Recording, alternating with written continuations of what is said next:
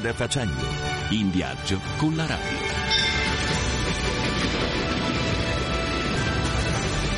On the road. En voyage. Reisen. Viajando. Strada facendo.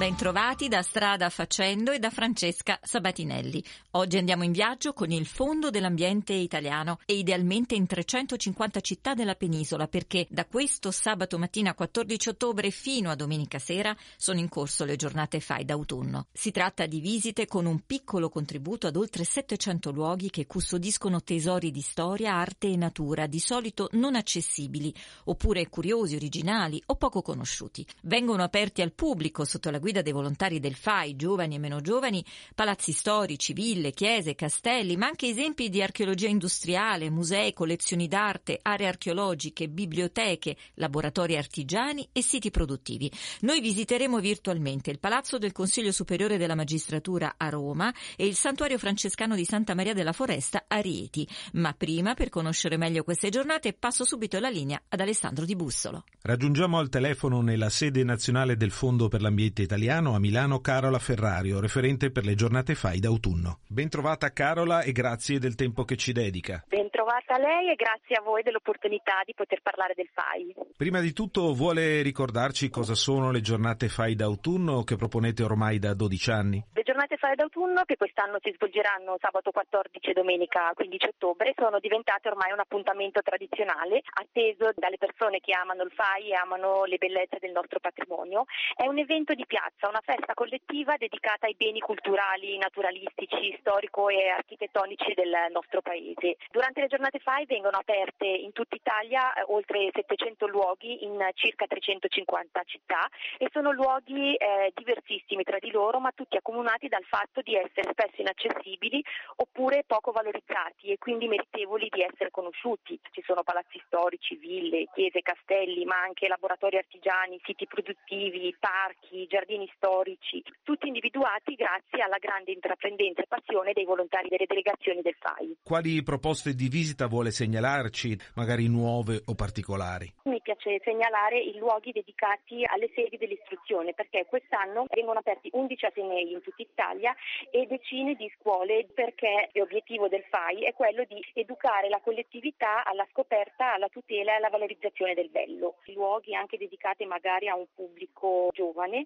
a Torino la sede della Film Commission Torino Piemonte, che verrà aperta eccezionalmente eh, e quindi anche chi non è produttore, sceneggiatore, regista o attore potrà visitare le sale dove si costruiscono i film. Questa sede si colloca in un ex lanificio che è stato recuperato e occupa una superficie enorme di quasi 10.000 metri quadrati e quindi si potranno visitare gli spazi dedicati alle truppe, ai casting, ai laboratori di scenografia. Anche questo è cultura. A Milano posso segnalare l'Agenzia delle Entrate, classico palazzo imponente, che è un luogo dove raramente si accede e una curiosità di questo palazzo è quello di avere all'interno questa loggia della fortuna che si affaccia su un cortile interno ed è completamente trasparente perché è in questo luogo che fino agli anni 90 veniva fatta l'estrazione dei numeri della ruota di Milano. Ci ha presentato due luoghi nel nord Italia, noi poi in questa puntata ne conosceremo due del centro Italia, ce ne vuole proporre due esperienze particolari nel sud? Penso a Napoli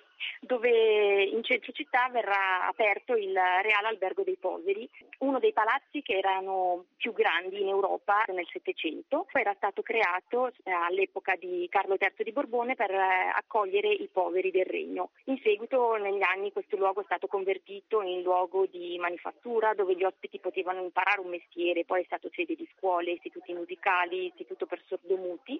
E dopo anni di abbandono e di incuria è diventato proprietà del comune di Napoli e proprio in questi anni è oggetto di interventi di recupero che grazie a fondi correlati al PNRR vedranno, si auspica presto, una fine e diventerà uno spazio espositivo dedicato all'arte contemporanea. E sempre a Napoli invece si potrà accedere a due università, una è la facoltà di medicina veterinaria posta in una zona amena della città, nell'ex convento di Santa Maria dell'Angeli alle Croci e invece completamente diversa sarà la sede del polo ingegneristico che è nella zona dell'ex Cirio che è stata oggetto di una riqualificazione urbanistica ed economica davvero impressionante e si potranno visitare i laboratori specializzati anche nelle misure di inquinamento ambientale e della mm, qualità delle acque. Dopo la ripresa post pandemia dello scorso anno vi aspettate un nuovo successo di partecipazione? Decisamente sì, ci aspettiamo il ritorno, hanno le code, quindi la gente è desiderosa di accedere ai nostri luoghi.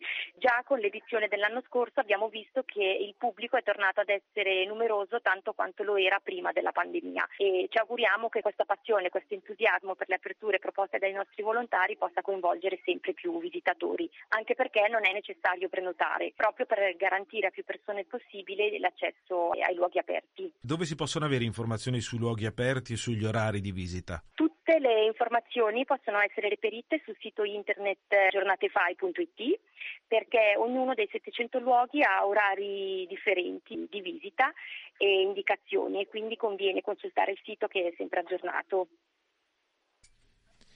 Le visite sono gratuite, a parte un piccolo contributo non obbligatorio dai 3 euro in su, ma in quale altro modo si può contribuire all'impegno del FAI per il patrimonio d'arte, storia e cultura italiano? Il FAI chiede, soprattutto in occasione di questo ottobre del FAI, a ogni cittadino di fare la propria parte e quindi invitiamo tutti a iscriversi al FAI o a rinnovare l'iscrizione. Per i nuovi iscritti eh, ci sarà anche una promozione in corso in questi giorni che prevede una um, riduzione di 10 euro su ogni tipologia di quota e questo permette al FAI di poter operare tutto l'anno, non solo nei momenti di eventi nazionali. Grazie a Carola Ferrario, referente del FAI per le giornate d'autunno, per questa introduzione le chiederei ora che ci aiutasse a proseguire nel viaggio proponendoci un brano musicale che ci faccia un po' da guida. Io penserei alla cura di Franco Battiato perché è un brano molto emozionante che può parlare di amore sia per una persona ma anche per le bellezze nascoste di questa nostra Italia.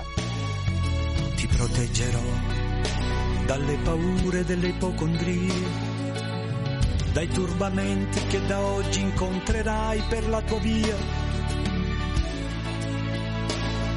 dalle ingiustizie dagli inganni del tuo tempo, dai fallimenti che per tua natura normalmente attirerai.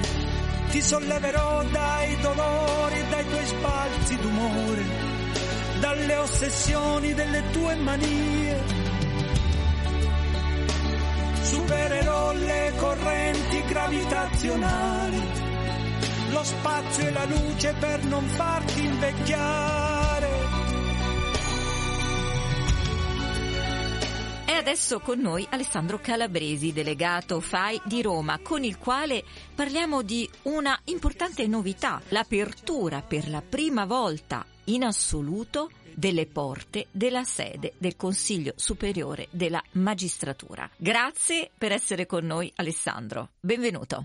Grazie a voi e un saluto a tutti gli ascoltatori, è un piacere essere qua con voi. Alessandro, noi partiamo da una novità per quanto riguarda Roma, perché per la prima volta in assoluto apre al pubblico eh, la sede del Consiglio Superiore della Magistratura. Sì, esatto, proprio oggi, eh, sabato 14 ottobre, eh, domani domenica 15, abbiamo fra le varie aperture romane questa del CSM, il Consiglio Superiore della Magistratura, che ha dato disponibilità al Fondo Ambiente di eh, aprire le proprie porte per la prima volta a tutti eh, i cittadini. Quindi tutti noi avremo modo di entrare in questo luogo così importante dal punto di vista costituzionale e istituzionale per ammirare eh, le aule dove si riunisce il plenum, quindi il, appunto il Consiglio Superiore, e visitare anche lo studio del Presidente della Repubblica che è il primo membro di diritto proprio del Consiglio Superiore della Magistratura magistratura.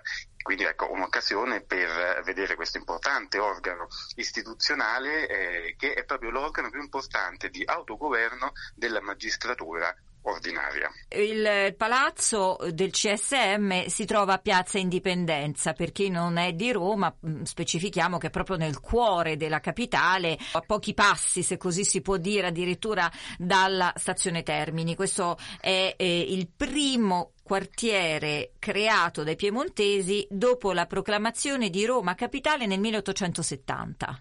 Esatto, infatti prima di altri quartieri della Roma unitaria, come può essere quello di Piazza Vittorio Emanuele o di Prati, il primo nuovo quartiere è quello del Castro Pretorio, che si chiamava allora soprattutto quartiere del Macao per ricordare le origini della, della presenza della villa dell'ordine dei Gesuiti, Gesuiti che erano stati in Cina in Oriente a evangelizzare e quindi Macao viene proprio da questo riferimento orientale. Un quartiere che nel tempo è molto cambiato, si è molto trasformato mh, a partire dalla Roma antica ad oggi e anche eh, le ultime trasformazioni che riguardano proprio la piazza dell'indipendenza sulla quale si affaccia il CSM risalgono al secondo dopoguerra in cui la piazza è stata completamente stravolta e quindi si è passati da una piazza eh, contornata, perimetrata da eh, palazzine e villini um, con un modello un po' inglese e una, una, un giardino, uno spazio verde comunque al centro, è una piazza oggi totalmente diversa con grandi eh, fabbricati che l'hanno completamente trasformata, però noi cercheremo anche affacciandoci dalla terrazza del CSM non solo di guardare la piazza dall'alto ma di ricordare proprio queste vicissitudini, queste trasformazioni nel corso del tempo. Vorrei tornare su una cosa che ci hai detto poco fa, cioè il fatto che quest'area era stata chiamata Macao per la presenza, come ci dicevi tu, del, dei gesuiti. Gesuiti che avevano creato lì, nella zona, il punto di formazione dei missionari che andavano in Cina. Sì, esatto, è in una zona che è, è difficile per noi oggi immaginarla, ma fino all'unità d'Italia, quindi per, fino alla, eh, per buona parte dell'Ottocento, era eh, completamente coperta da ville, vigne, orti, quindi completamente verde e eh, fra tutte queste ville si apriva appunto quella dell'ordine. Non è una cosa inusuale perché eh, anche altri ordini religiosi, quello ad esempio Santa Maria sopra la Minerva, avevano vicino eh, un'altra villa destinata all'attività non soltanto di ehm, orazione, contemplazione, ma appunto di formazione anche dei giovani che poi prendevano la via di posti lontani per portare nelle missioni il Vangelo. È un'area, peraltro, adesso parliamo dei gesuiti, ma nella Roma antica la nostra area eh, vedeva la presenza del campus Scelleratus, cioè di un luogo dove venivano sepolte eh, le vestali che non avevano rispettato il proprio voto di castità. Quindi un luogo ecco, che eh, nel corso del tempo, cambiando le condizioni eh, religiose della popolazione, ha visto una presenza importante da questo punto di vista, legata comunque alle, con i gesuiti alle missioni e con il paganesimo eh, appunto al, al, non rispetto eh, di questo voto delle vestali. Alessandro, per concludere, possiamo mh, mm, allargare un po' lo sguardo e dire ai nostri ascoltatori quali sono le bellezze che il FAI permetterà loro di scoprire in questi due giorni a Roma? Assolutamente, con molto piacere. I, i siti sono circa 800 in tutta Italia, aperti dai gruppi FAI giovani e dalle delegazioni. A Roma ne abbiamo ben 5 e oltre a quello appena nominato del CSM abbiamo vicino al CSM la Cassa Deposito e Prestiti che apre anch'essa per la prima volta la sua collezione, importante collezione di arte contemporanea ed è un sito però aperto l'unico soltanto per gli iscritti. Poi abbiamo ancora vicino il Ministero della Difesa, quindi il Palazzo dell'Esercito con la sua bellissima biblioteca e scendendo verso invece il Campo Marzio abbiamo l'oratorio borrominiano dei Filippini alla Chiesa Nuova e infine il Palazzo Spada nelle sale del Consiglio di Stato, un altro luogo istituzionale delle sale che vengono utilizzate soprattutto per udienze che raramente sono aperte al pubblico dove potremo vedere non soltanto affreschi ma anche invenzioni prospettiche, illusionistiche, quindi ecco un luogo molto denso anch'esso di spettacolarità per i visitatori. Ci spostiamo da Roma per raggiungere Rieti da dove è collegato con noi Silvio Gherardi, delegato provinciale del FAI. Silvio è un manager farmaceutico in pensione che ci farà da guida nella visita proposta dalla sua delegazione per le giornate FAI d'autunno 2023, quella al santuario francescano di Santa Maria della Foresta, a pochi chilometri dal centro della città dell'Alto Lazio. Un saluto signor Silvio e grazie di essere con noi oggi. Grazie a voi, bentrovati. E ci può dire cosa lega il santuario di Rieti a San Francesco d'Assisi? Rieti è una delle due grandi posizioni geografiche dove San Francesco ha svolto la maggior parte della sua vita e del suo apostolato. Una ovviamente è Assisi, l'altra è la Valle Reatina, dove ci sono addirittura quattro santuari dove il santo ha svolto la propria attività, fatto dei miracoli e sono Fonte Colombo, Greccio che conoscono tutti per il presepe, Poggio Bustone e il santuario della foresta. San Francesco è stato invitato eh, da quello che diventerà Gregorio XI, cioè dal cardinale Ugolino di Anagni, nel 1225, un anno prima di morire, perché aveva eh, San Francesco una gravissima malattia agli occhi e non riuscendo a guarire e avendo da questa malattia numerosi fastidi, non ultima una ingravescente cecità, il cardinale Ugolino, che molto amava Francesco, lo chiamò a Rieti perché in quel momento c'era a Rieti la sede papale di Papa Onorio III. Qui poi Francesco avrebbe fatto questo miracolo dell'uva. Francesco arrivò a Rieti non volle alloggiare dove c'era la curia papale perché questo avrebbe suscitato una grande emozione di popolo, per cui andò a rifugiarsi su una collina a circa 5 km dal centro della città dove c'era una piccola chiesa, la chiesa di San Fabiano. Nel momento in cui si sparse la voce che un personaggio così importante e famoso era in questo romitorio, tutti i cittadini di Rieti si avviarono a piedi verso la collina della foresta. Lì dove alloggiava San Francesco presso il parroco della chiesa di San Fabiano c'era una piccola vigna del parroco stesso. Queste centinaia, forse migliaia di persone che ovviamente fecero man bassa delle viti e dell'uva, rendendo un grosso problema al povero parroco che con quell'uva sopravviveva. La leggenda vuole che San Francesco con le sue preghiere fece sì non solo che i danni venissero riparati, ma addirittura che il parroco di San Fabiano avesse un raccolto particolarmente abbondante. Il secondo evento legato al santuario della foresta è il Cantico delle Creature.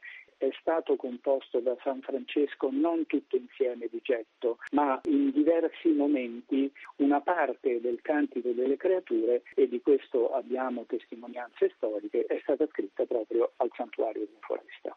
E cosa potranno vedere i visitatori che voi accompagnerete? Potranno visitare l'intero complesso di Santa Maria perché è possibile visitarla ma non con la organizzazione che il FAI ha eh, messo in piedi. Ci sono tre momenti importanti. Una è la chiesa di Santa Maria, l'altra è la piccola chiesa di San Fabiano, che è il nucleo iniziale di questa struttura francescana. C'è poi la Domus, che originariamente era la casa del parroco, e il chiostro.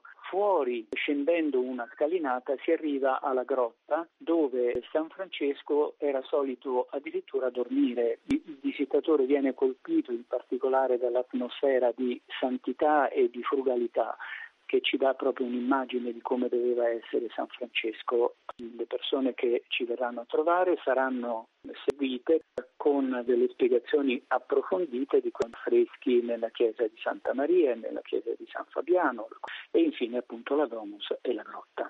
In questa struttura dove vivevano poi i frati francescani ha sviluppato un orto, è ancora oggi presente e è un bellissimo esempio di agricoltura biologica seguito e curato dalla comunità Mondo X fondata da Eligio Giannini. Loro stessi spiegheranno le tecniche di, di agricoltura. Ci ha fatto venire voglia di partecipare anche a noi, ma le altre parti invece della visita saranno guidate da giovani, suppongo. Assolutamente sì. Noi abbiamo una convenzione con le scuole superiori di Rieti che si affiliano al FAI. Abbiamo la collaborazione di studenti degli ultimi anni del liceo classico, di scientifico e dei licei tecnici, in particolare del liceo agrario. I ragazzi vengono formati dai nostri volontari senior che sono esperti della materia, sono professori di storia dell'arte, architetti, alcuni sono guide professionali. Gli studenti imparano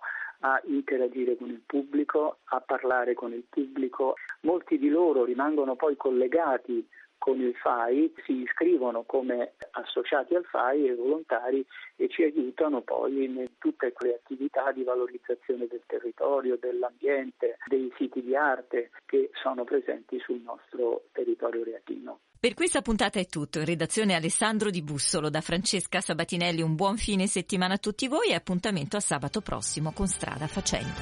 Strada Facendo, in viaggio con la radio.